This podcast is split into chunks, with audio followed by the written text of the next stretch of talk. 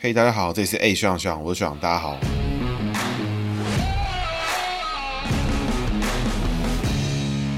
Hello，大家好，这里是 A 学长学长，我是学长，大家好，学长又回来了。学长今天要讲的人呢是张善政哈，张善政是现任的国民党参选桃园市的市长候选人。那今天为什么要讲他呢？其实因为选举其实也将近啊，我们其实会抓时间把最近一些这种各县市值得讨论的候选人都拿出来讨论。为什么要特别讨论张善政？然后是先先由张善政开始呢？是因为张善政呢是少数几个由国民党中央征召而来的候选人，因为国民党在其实大部分的地方呢都是以地地方势力为主，也就是我一般节目常说的加盟店的店主，直接征招的呢，这种直营的店长呢就比较少了。所以今天呢，特别讨论一下张善政。那首先，首先哈，先快速跟大家分享一下，就是张善政的履历、资历、经历哦，非常的惊人，做过的事情呢也蛮多的。所以我个人呢，就只看维基百科上半部，会觉得，哎，这个评价蛮高。那细节呢，等一下再说。那我们首先呢，一样照规矩、照惯例哈，我们的节目呢，首先先从姓名学开始解读。那张善善政呢？善是善良的善，政是政治的政。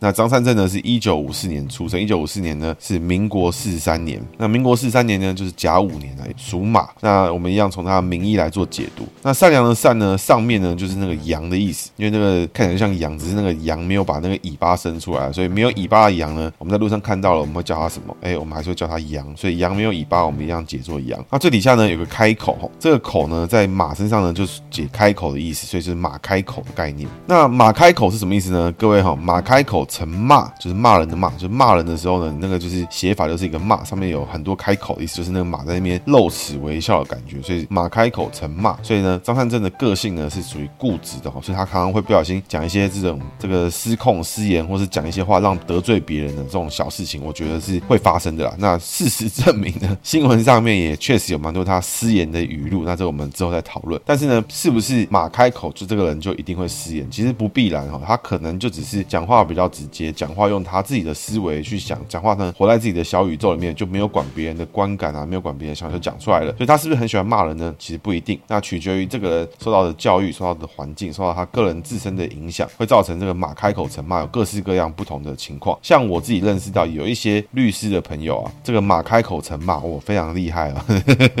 真的是有一套的。所以就是并不是马开口成骂，你这个人就完了完了，一定会失言，并不是这样子。那善字上面那个羊呢，就是马逢羊的意思。那马逢羊是什么意思呢？因为羊呢本身是属火，所以他甲午年的甲字属木，木生火走下身。所以张善政这个人呢，对他的男生朋友好不好，一定是很不错的，然后一定很愿意帮助他的朋友。而且呢，他在外在的形象上面一定也是热心公益啦，喜欢帮助别人啦，是一个喜欢对外帮助别人的一个好好先生的这个形象。那值得一提呢，五行上虽然走下身的格局哦，但是因为马逢羊还要走三会，四五位走三会哈，所以三会的格局呢。在姓名学里面上一样是非常的强，所以一般来说，在正常的解读的时候，我们会以三会为优先。所以张善政呢，这个人朋友多，贵人也多。综合来看的话，内在个性呢，虽然偶尔呢会不小心有这种失言啊，或是讲话呢，内在个性是比较固执一点，会比较固执己见一点的想法，讲出来的话可能不是每个人都听得进去。但是呢，他因为很喜欢帮助别人，在帮助别人的过程之中呢，其实很多时候都会在这个过程中发掘出很多对他有用的人脉啊，帮助到其他人等等的。所以张善政这个人格局跟内在个性。其实是哎蛮有意思。你跟他当朋友的话，你会觉得这个人有想法，有一套。那他也很喜欢帮助你。但帮助他的时候呢，哎又会不自觉的，你会觉得说，哎你要好好的回馈给张善政这个人。他帮了你，你就要帮他。所以这个人在人际上面其实是还不错，就要稍微注意一下，讲话呢要动一下脑啦，不要这个想什么就讲什么，不要容易出事情一点。那名二的话呢，是这个政治的政哦，就是左半边呢是正常的正，右半边呢是注音符号那个坡凸出来的那个样子哦。那个坡凸出来的样子呢，就是一个人在拉筋的意思，底下呢走一个交叉角，那正呢就是一个正常的正。那一般来说，这个正常的正在姓名学里面解读呢，我们是这个门派会把它看成这个不上不下哈，不上不下。所以不上不下呢，就是大家想的比较多，又想要付出，又会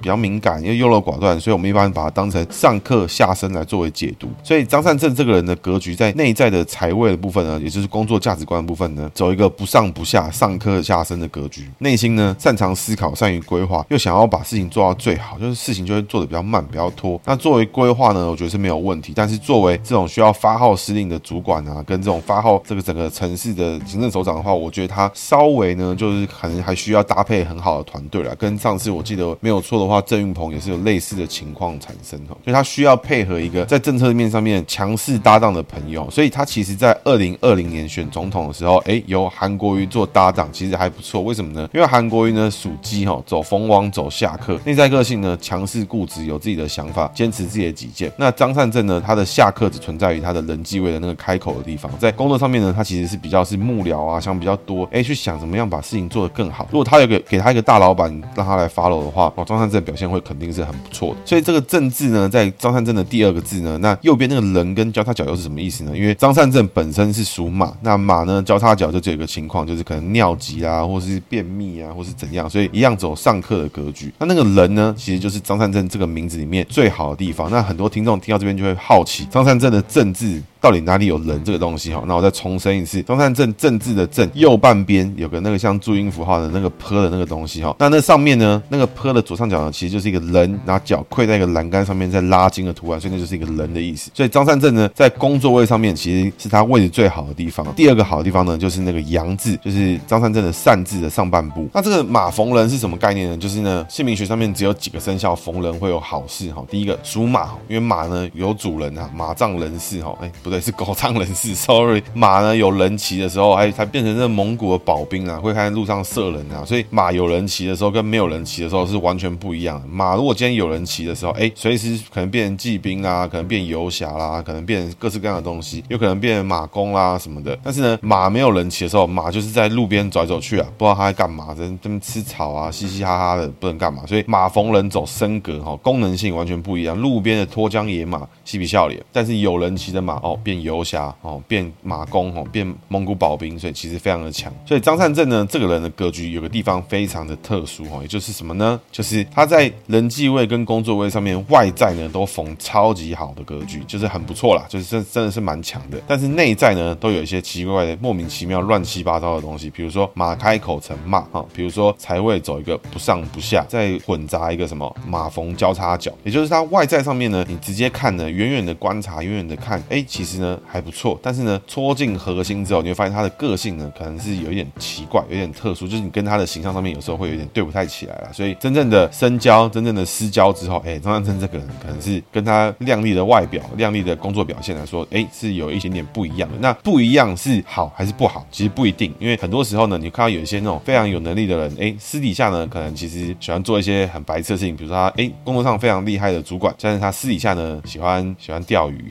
啊、我也不知道钓鱼是好还是不好。总之就是他可能会有一些反差的感觉啊，所以反差是不是不好呢？这是取决于个人的问题啊、他的反差如果不好，那就是他个人这个可能比较奇怪一点。那如果反差的是一个反差萌，哎，反差的加分，那好不好？那就是看每个人啦，就每个人情况不一样。那张善正的格局呢，就是他会有一个反差情况，就是在他的光鲜亮丽这个表现的很不错的外在之下呢，其实内在呢想法是比较奇怪一点，比较不一样一点。那这个呢，也是张善正这个人比较特殊的格局。那接下来呢？我们稍微讲一点他的个人的故事啊。其实张善政这个人的故事呢，他参与政治的这个资历呢，是非常的短。真的是蛮短的哈，但是呢，我看了他过过往的经验跟经历啊，其实我觉得他非常的厉害。那为什么呢？那我们先从维基百科上开 开始哈。张善政呢，在台北市长大，然后他其实呢，生活圈其实也是在蛮台北市的。他是长春国小毕业，校长奖。那他考到台北市立大同中学啊，在隔壁，这个生活圈就是在那个长春国宾那个附近啊。那毕业之后呢，考到建国高中，那之后呢，考上了台大的土木系。各位要想的一个事情，那个时候呢，没有电脑，没有网络。那 IC 设计呢，都还在萌芽阶段，所以那时候最夯的科技是什么？是土木，所以他确实成绩是很不错的。因为那个年代还没有网络，所以呢，资工系呢，电资学院呢，砍掉一半以上的科系。那台大土木毕业之后呢，张善政呢就去到这个美国史丹佛大学进修土木与环境工程学系。那一九七七年获得硕士学位，一九八一年美国康奈尔大学土木与环境工程学博士学位，非常厉害哦，真的非常厉害。那他博士论文呢，看起来是在画工程图学的东西啦。那确实看起来这个人在当时走到非常非常的前面啊。为什么呢？因为在那个年代，电脑其实刚刚开始，所以他在康奈尔大学博士学位毕业之后，就进到了电脑绘图实验室从事博士后研究，然后用电脑模拟的方式来补足土木理论的问题。一般人可能会觉得说，这不知道在干嘛哈。那我跟大家从这个学界角度来分析一下，在那个时间点呢，诶，以往可能都是用手工画图，那工程图学嘛，以前大家都有那个画一些那种手绘很酷很潮的那种蓝图啊，什么各式各样的图。但是呢，随着电脑科技的不断研发哈，渐渐的这些画图的功能哦，都会转到电脑上面，也就是电脑辅助设计的概念。换成大家可以理解情况，就是很有可能这个张善政是全台湾第一个用过 AutoCAD 的人，或是用过 Pro E 的人。那大家可能听过就觉得厉害了，因为换句话说，就是如果他是设计师的话，他就是全台湾第一个用过 Illustrator 的人，全台湾第一个用过 Photoshop 的人。那如果他是剪片的人，他就是第一个用过 Premiere 的人。那大家就知道，在当时呢，这个张善政其实走得有多先进哦。那一九八一年呢，到一九九零年期间呢，他就获得了台大土木的讲师。那张善政呢，在一九八三年二十九岁的时候就任了教授，是当时台湾大学最年轻的教授之一哦。他首创呢电脑图学跟电脑辅助设计哈。那这个其实是其实是非常厉害的。为什么？因为一九八三年电脑也还根本就没有普及的时候，张善政已经在台大教大家怎么用电脑画图做土木设计、做工程设计，所以非常的困难哈。因为这种土木设计呢，包含了结构模拟啊相关的东西里面加起来，其实没有电脑呢，你全部靠人为去做运算，其实非常的痛苦。但是呢，张善政在一九八三年就在教这个东西，非常的厉害。那一九九一年呢，行政院核准成立国家高速电脑中心，张善政呢就是第一任国家高速电脑中心的主任。那一九九八年呢，张善政是行政院国家科学委员会，就是我们行政院国科会啦，现在的科技部的前身，他是计划考核处的处长。张善政呢，不久之后呢，就受到这个宏基的创办人施振荣邀请，然后成立一个公司当总经理。那主要呢是在协助宏基做这个电子化资讯管理中心。那其实蛮厉害的哦。那为什么呢？因为他从最开始是从土木工程里面，从走到电脑辅助设计，开始去走运算，开始走到这个资讯化管理中心。也因为这个资历的变化呢，张善政从二零一零年到二零一二年之后，在担任了 Google 的亚洲硬体营运总监哈。那张善政呢，正式踏入这个公共服务的情况呢，是从二零一二年开始哈。那二零一二年呢，张善政放弃了 Google 的营运总监，出任行政的政务委员哈。大家可能会觉得说，干嘛白痴什么什么之类，但必须要知道一件事情，就是 Google 的营运总监虽然薪水非常的高，职位也很高，但是政务委员呢，是整个国家的行政部门里面行政院长之下，然后平行就是大概七八个这种人，所以行政院政务委员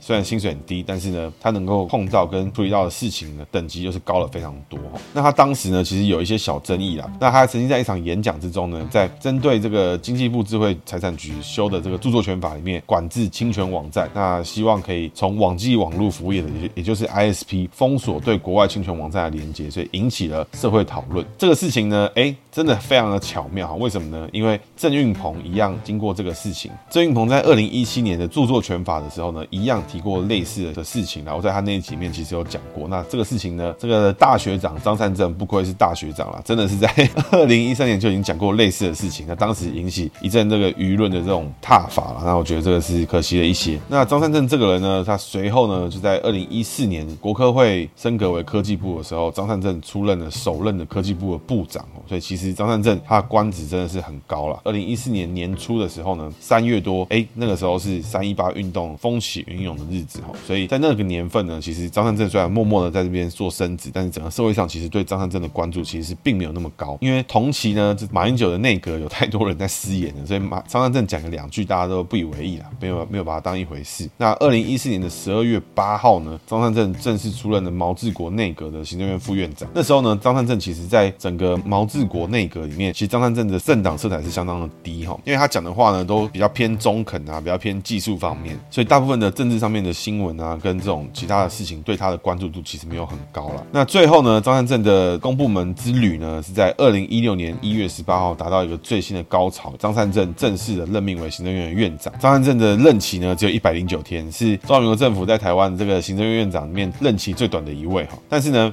民调显示他是马英九内阁施政度里面最高、满意度最低的行政院院长。马英九政府跟蔡英文政府正式交接之后呢，他其实就离开了公部门，然后开始在以个人的身份在社会上行走了。其实他做了非常多的事情哦，像是什么呢？像是成为国家生技医疗产业策进会的这个新任会长啊，在蔡明忠邀请下，成为台湾大哥大基金会董事长，投身公益啊，又成为这个施正荣邀请的总网会长，他又是宏基董事会提名的独立董事，他又是华邦店的独立董事，各式各样的东西啊。那他比较开始跟政府、跟公部门又重新挂钩起来的事情呢，就来自于二零一八年的时候，是由花莲县政府聘用为无给职的花莲赈灾捐款监督委员会的召集委员啦，然后有讨论一些这种公有地怎么办啊，灾民怎么救助啊这些事情。那正式呢跟政治挂钩，因为大家要知道一件事情，如果你是做公共部门的服务啊，就是公领域的服务跟公共服务等等这些东西，并不必然跟政治挂钩。比如说你去当公务员，你也是做公部门的服务嘛，但是你跟政党无关嘛，对不对？那跟政党有关的时候，就是你必须要跟党职有连结啊，跟党的活动有关系，这才是跟党跟政治比较有直接的连结。所以他在二零一八年的时候，张善政呢就担任了丁守中竞选总部的主委兼顾问啊。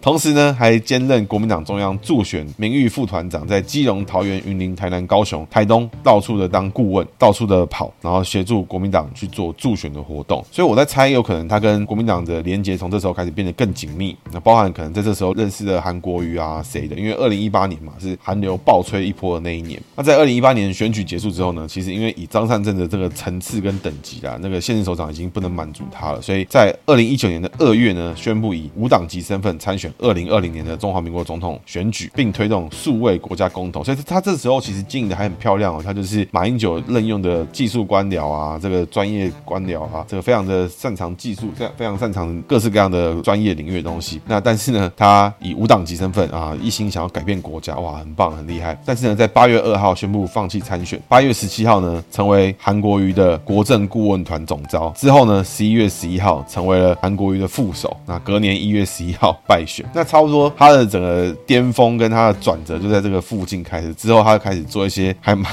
干的事情。那最近一次他跟政治再重新做连接呢，就是在二零二二年的五月十八号，就是国民党证实张善政已经入党，而且被正式的征召为二零二二九合一的桃园市长参选人。那目前呢，桃园市长的参选人就是以民进党的郑运鹏、国民党的张善政，那还有民众党的赖香林。那今天要讲的事情就是这些东西到底为什么让张善政这么特别？就是因为我发发现张善政其实是一个这个讲话蛮容易失控的人，就是那个马开口成骂，好像常常在发挥一些乱七八糟的功能的。他有一些特殊的争议啦。那在维基百上面有提到一个，就是说，因为他在二零二零年的选举的时候，张善政为首的国政顾问团必须常常要帮韩国瑜这种冲动性的发言啦，什么棋子筛子啊，做解读、做解释，还有事后澄清啊，还要替他背书啊什么的。那所以就被民进党的支持者跟民进党阵营的人笑说，张善政其实张善后，然后不是什么国政顾问团，是善后顾问团。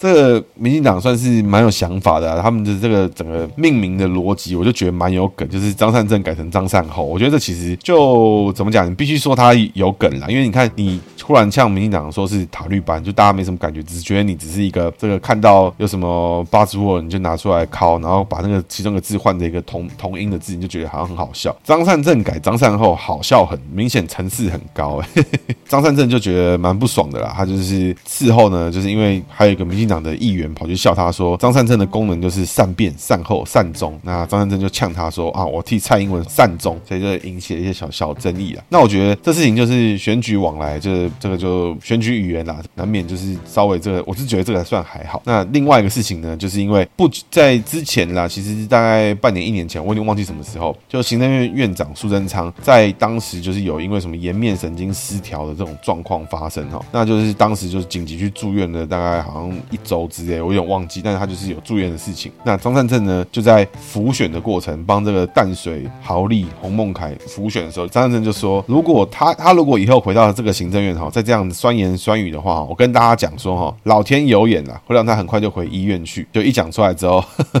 马上呢就被各种舆论挞伐，因为你呛人家就要诅咒人家去看医院，诅咒人家去医生啊，是这个非常严重的事情。那所以张善政呢事后呢是有道歉，他就说什么对于苏院长或是他的家人造成不舒服的话，我要说声不好意思，我要祝他早日康复啊。当然这个事后再讲这个呢，我觉得没什么帮助啊。所以其实张善政其实常常有这种失言的情况。那张善政在二零一九年的时候曾经也说过哦，年轻人喜欢看总统蔡英文呛对岸哦，那但他们有时候还没出社会，还没有体验到生活实际的经济压力等，觉得跟对岸呛虾很爽，有点成口舌之快。这个同样的话，你把主持换一换哈，就是中国人喜欢看国台办呛台湾哈，但他们有时候还没出社会，体验到社会实际的经济压力等等，觉得跟台湾呛虾很爽，有点成口舌之快。干他妈的，你就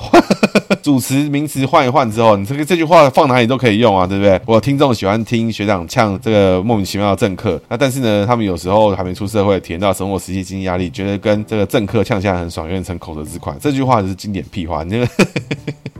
这个张善政哦，这个等级还不够啦。这个呛虾你还哪开口成骂，你还你还没有发挥到极限，这个根本就还不够。那张善政呢，还有个私言，这个私言是最莫名其妙的哦。在二零二零年的张张善政跟韩国瑜搭档选举总统的过程之中，他接受专访的时候表示，国民党的不分区立委不符合外界的期待哈。如果选民对蔡英文政府还有国民党不分区立委名单都感到失望哦，政党票还有民众党可以投，只要不要投民进党就好。那。韩国瑜就说啊，张善政作为无党籍人士啊，对政党运作不熟悉啊，之后会给大家一个说法什么的，怎么会那么喜欢民众党？到底在干嘛？好了，另外也补充一下，就是郑宝清呢，也是民进党这一次的桃园的地方的立委哦，那确定呢，就是已经要参选的桃园市的市长，然后是以无党籍的身份参选哈，所以这一次呢，就是也不能再说桃园就是沙卡都了，不是蓝绿对这个民众党哦，是什么呢？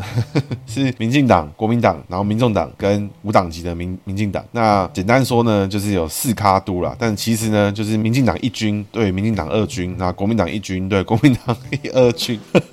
这个战场好乱啊，我都看不懂在打什么东西啊。但是呢，只能说这桃园人交给你们。那我们后面呢，再来讨论桃园的事情。我们先把张三镇的故事讲完哦。其实张善政呢，有讲过非常多乱七八糟的这种失言的情况哦。在这个网络上面有一个玉传媒，如果去搜寻什么张善政失言大师的话，或张善政失言语录，其实他在七月底的时候有整理了一篇完整的张善政的失言的这种状况哦。那首先呢，就从二零一二年马英九跟蔡英文政府交接的时候呢，张善政就呛新政府说：“你不要逼我移民海外。”也就是张善政就是那种台海危机就绕干的那种兄弟啊。怎么会新政府来就逼他移民海外？原本还想要选总统，带着台湾这往更好的方向去前进，结果这个哎下一秒选输了，就被逼去移民海外，到底在干嘛？在二零一七年的时候，他在谈论婚姻平权的时候，张善政就说：“当初吼没有惹这件事情是对的。”其实很多人就是不支持婚姻平权，我觉得这也可以接受，因为并不是每个人都可以接受很新的观念。但是你也不用把它讲的就是有对有错，因为新的观念就是会冲击嘛，新的观念就是会有前后嘛。那你所以你觉得他们是错的吗？是这样吗？对，好，这个网页还揭露了非常多的东西啊，然后个人觉得蛮多都蛮废的。那我觉得比较严重的一个哦，就会是在二零一九年选举的时候呢，他一样是跟蔡英文说哦，蔡英文啊没生过小孩哦，不懂得家长担忧下一代健康的心情哦，不懂得父母心。哎，这个老哥哈，先呛蔡英文没生过小孩，然后这个得罪单身女性跟这个不想生小孩的女性，因为其实不知道为什么最近好像常听到很多女性都不想生小孩，然后并生小孩真的很痛苦啊，然后这个社会对生小孩女性也没特别友善，那我觉得不生呢，我觉得好像也不是不能理解，但是 妈关你屁事。人家要生小孩到底关你屁事，对不对？好，所以张善政呢事后呢又说啊，拍谁啦？我是这个理工男，所以我因为这样有口误。那 所以他这一招呢，其实也是学这个柯文哲，因为柯文哲他就是有说我是啊，我是雅斯伯格，我是这个外科医生，我不懂得说谎。那必但是呢，柯文哲经营这个人物设定已经经营了非常久，就不是他二零一四年才开始经营，他是从以前什么连胜文脸被开枪，然后什么陈水扁什么什么案子里面，柯文哲呢就不断的用了这个人物设定，给了大家这个强烈。的印象，但是呢，张善政一直以来都给大家那种精明干练，然后聪明的不得了，高知识分子、精英阶级，然后就一讲讲错话啊，拍谢我理工男的拍谢了。这个不知道该讲什么。二零二一年的时候呢，这个台铁泰鲁阁号发生重大的事故，然后就是张善政就说我们整个国家都出了问题啊，风不调雨不顺，国不太民不安哦。这个讲法也是蛮怪，就是问鬼神不问苍生啊。因为他其实如果去呛说那个交通部有有多烂啊，林佳龙有多废啊什么的，我觉得这都以他的高度跟他的程度都可以，但他居然这个讲这讲这个什么风不调雨不顺，国不太民不安，我觉得这可惜了他人物设定了。那他还揭露一个还蛮搞笑的哈，就是说他在 二零二二年四月二十七号，就是不久之前呢、啊，大概就是四个月前，那张善政呢表示说，我现在乐于呢在花莲种田过自己的生活，并没有从政的打算。但是在五月十八号呢，就接受了朱立伦征召，代表 国民党参选桃园市长。也就是说，这个老哥呢被人家问说，你最近在干嘛？你喜欢种田吗？你喜欢过自己的生活？他说是的，我喜欢，我非常喜欢现在的生活，我不想从政。就二十天不到，这个接受朱一伦征召。这个老哥其实是蛮有梗的，啊，就是他这个他这个时间的长度，我觉得有点像那个，就是国民党之前有一些立委说要绝食抗议，然后一怒之下哦绝食八个小时，绝食十个小时，然后就说我们已经表达了我们的意见。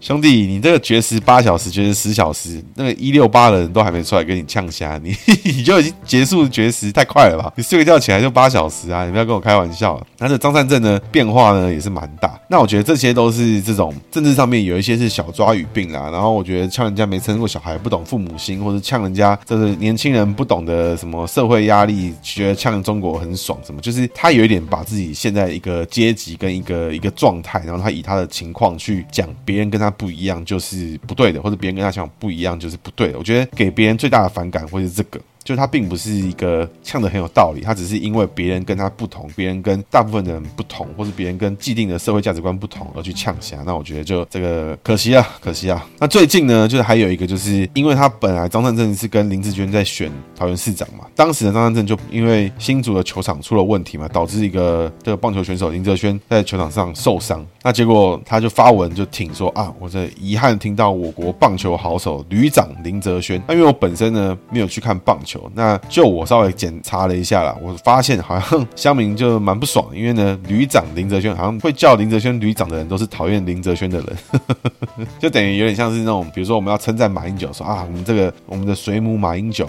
真的是真的是很不错了啊，这 就没有人这样称赞。那总之呢，方山镇又被好不容易捡到枪，结果你居然往自己头上打。那这边还要特别分享一个哦，就是真的是幽默到不行啊！在二零一九年的时候，在那一年的二零二零大选总统的时候，张善政是跟韩国瑜搭档嘛。那在那个时候呢，吴敦义也讲了陈菊像什么母猪啊，然后张善政也说前面我们有提到没生过小孩不懂父母心啊，所以很多舆论都质疑说，哎，这个张善政跟吴敦义都是歧视女性啊什么的。然后结果当时的新北市长侯友宜还是现任了，然后说建议呢这两个人要虚心检讨，苛责自己，然后。谢谢感恩大家的批评指教，再往前走。那大家可能听到这个，觉得说就是这事情就是没有很严重，就是大家可能大家稍微讲一讲，然后侯友谊趁机装一下自己政治中立啊什么的。但各位要知道一件事情啊，这个事情对张善政的杀伤力可能非常的强。为什么呢？因为在这种高级外省人眼里啊，侯友谊其实就是这种台湾出身啊，背景也不干净啊，然后又是警察，一定有一些那种黑历史啊，或是这种奇怪的事情。因为刑警出身的这种背景，其实就是在高级外省人眼里面就是看不起啦。居然是由这个咖来建议高级精英籍贯天津哦，有没有？然后这样的精英级别的人物呢，说啊，我建议你要虚心检讨。然后同时呢，还把他跟这个国民党的这个嘴炮仔吴敦义，这个我最喜欢的白主席，两个人归在同一个 level。哇，我觉得这个杀伤力其实非常的强哎，就等于你看，等于这个张善政的经营这么久的形象，哇，就然后你最后是被侯友宜一个刑警归类成你跟吴敦义是同一个等级，而且这个刑警呢，还建议你们两位去好好检讨一下自己。那我觉得以张善政的格局跟他做事情的方式来说，哦，他其实他的经历跟背景，他真的不是一个可以把马开口成骂发挥的很好的人。因为像我认识的把马开口发挥成骂的人，哦，八九不离十，法律背景的那种居多了。但是如果你是理工男，你又马开口成骂，然后你又想的很多，就觉得这个好那个好的时候，我会觉得张善政这个可惜的一点啊。那整体来看的话，张善政这个人，他我觉得最可惜的地方是什么呢？就是他过去经营了二三十年这种技术官僚啊，非常专业的这种形形象呢？结果他死也命也啊，刚刚好他有机会让他出头，但是呢，他出头的时候，如果是张善政配朱立伦，哦，哇，这形象多漂亮！朱立伦本身是政治专业、政治小金童，哇，然后这个资历又完整，行政院长、什么院长、什么东西都当过了，哇，然后政治上面呢，确实也轮到朱立伦出头了。副手配一个张善政，哦，理工治国，哇，找回孙运贤，这个蒋经国都回来了，这个蒋经国站起来拍手，没有？这个时候画面就对了。但好死不死，张善政这个人出头的时候，哎，朱立伦开始衰，sweet. 刚好呢搭到的是谁？刚好搭到的是韩国瑜。然后我们俗话就是说什么？就是近朱者赤，这个近墨者黑啦。然后我觉得这个韩国瑜明显是有开启了一些张善政的开关。那是不是张善政被韩国瑜影响？我觉得不一定。但是一个很大的可能性就是，张善政发现他用他的方式跟选民沟通的时候，或是支持者沟通的时候，支持者是没有感觉的。但是他用韩国瑜的方式去跟那些韩粉、跟始终支持者沟通的时候，哇，反应很好。政治人物难免在这个时候就会被被民意去影响。比如说，如果你的支持者都是一些，比如说可能是激进的韩粉，或是喜欢听这种有性别的笑话或是什么的话，那意味着你讲这些话去迎合他们的时候，你必然的就会失去另外一个方向。所以，其实，在政治上面，你要去做好面面俱到的形象跟公关，其实是困难的事情。但是呢，张善政看起来好像就是没有跟很好的老师去学啊。如果他是跟朱立伦啊、马英九啦、去学的话，哇，哎，那还得了？他的形象整个都饱满起来，你知道吗？就是有政治的这种成分在，然后外省挂那边的人看到他就觉得形象清新，又没什么好攻击的。那民进党的攻击也攻击不了，为什么呢？因为攻击张善政的话，你就是在呛整个学界，你就呛整个业界，你就是呛 AutoCAD，你就是呛 Google，你就是呛 Pro E。哦，哎，那很严肃哎。但是呢，张善政自己把自己的路走得越走越小啊，就是有点搞不太懂。就张善政好像觉得用这种方式就能赢，其实他应该要坚持他的人物设定，然后坚持他能做跟该做的事情。那我就觉得他现在人物设定上面是有点混乱了，因为他又想要去讲迎合这种比较激进的支持者的话，但是呢，讲完之后他其实有可能损失更多的票。那但是这些人的意见又不会适时的被表达，所以我就觉得张善政现在的路线有一点危险。至于我会不会担心张善政呢？其实不关我事，我只能说我觉得桃园哈，桃园人真的是蛮蛮可惜的啦。就是好不容易郑文灿当了八年，好漂漂亮亮的，然后要离开了，哎，又来个林志坚，看起来哎还还不错。虽然我当时就有提过，我是蛮不看好林志坚去选。桃园市啊，因为我觉得那个空降的情况太严重，最后呢，居然搞到这个桃园市就跟整个空降部队对决一样，一下什么张善政从天而降，有没有？然后还有这个林志坚从隔壁有没有空从天而降？那另外还有一组没带降落伞的赖香林也往下跳啊。总之，不知为什么，就是过去几个月呢，桃园市都在这个空降部队对决了。那最终呢，这个林林志坚还没落地就已经被打掉了。只能说期待林志坚洗刷自己的冤屈啊！如果他是冤屈的，如果是你的错的话，那你林志坚你要先知道，你现在已经拖了整个民进党不知道去什么鬼地方了。那现在呢，又爆出重磅消息哦，就是郑宝清要参选。那林志坚呢是由郑运鹏去做替换，所以现在呢，四卡都哈四角都四角都里面呢，国民党一军，国民党二军啊，还有这个民进党一军对民进党二军，所以 战况呢非常的激烈哈，非常的刺激，不知道在干嘛，完全不知道在干嘛，所以呢非常期待这次桃园市的选举的状况。那尤其郑运鹏呢又不是典型的民进党的候选人，非常期待会有什么样的表现跟这种状况出现的。最近呢还看到有一个消息流出啦，就是说泛蓝的名嘴黄伟汉了，然后再讲了一件事情呢，就是说赖香林跟郑宝清在讨论合作的可能性。那赖香林呢，希望郑宝清带兵投靠，因为郑宝清是桃园客家人那，常年地方经营啊，然后陆军非常的强。那希望呢，郑宝清呢去投靠民众党，支持赖香林，或者是郑宝清呢加入民众党，带领七位议员参选人哦，宣布参选桃园市。那两个人合作呢，就有可能当选。但郑宝清呢，就是完全没办法接受，希望是以无党籍参选，然后赖香林呢，首先退选支持。那我必须说哈，这两个谈判方式呢，在政治上面算是顶尖对决。为什么呢？为什么要让郑宝清加入赖香林的团队，或者加入民众党呢？首先，我是完全不觉得赖香林跟民众党在桃园有任何的民意基础跟地方的经营。我是觉得就几乎是挂蛋了。你开个两千票出来，我觉得就不错了。这个葛来分都加五十啊，好不好？那他想挖郑宝清，就是一个非常经典的一个手法。因为他如果以这个模式去进行的话呢，你一旦 under 在民众党之下，那你就永远都是。他们那边的的人了。就算你不是，你也永远不用想做大。所以一旦答应，就完全中陷阱。那郑宝清呢，也非常清楚这件事情，所以他希望呢是以无党参选，同时必须要代表什么？代表赖香林呢退选支持。那民众党呢也没有蠢到去答应了，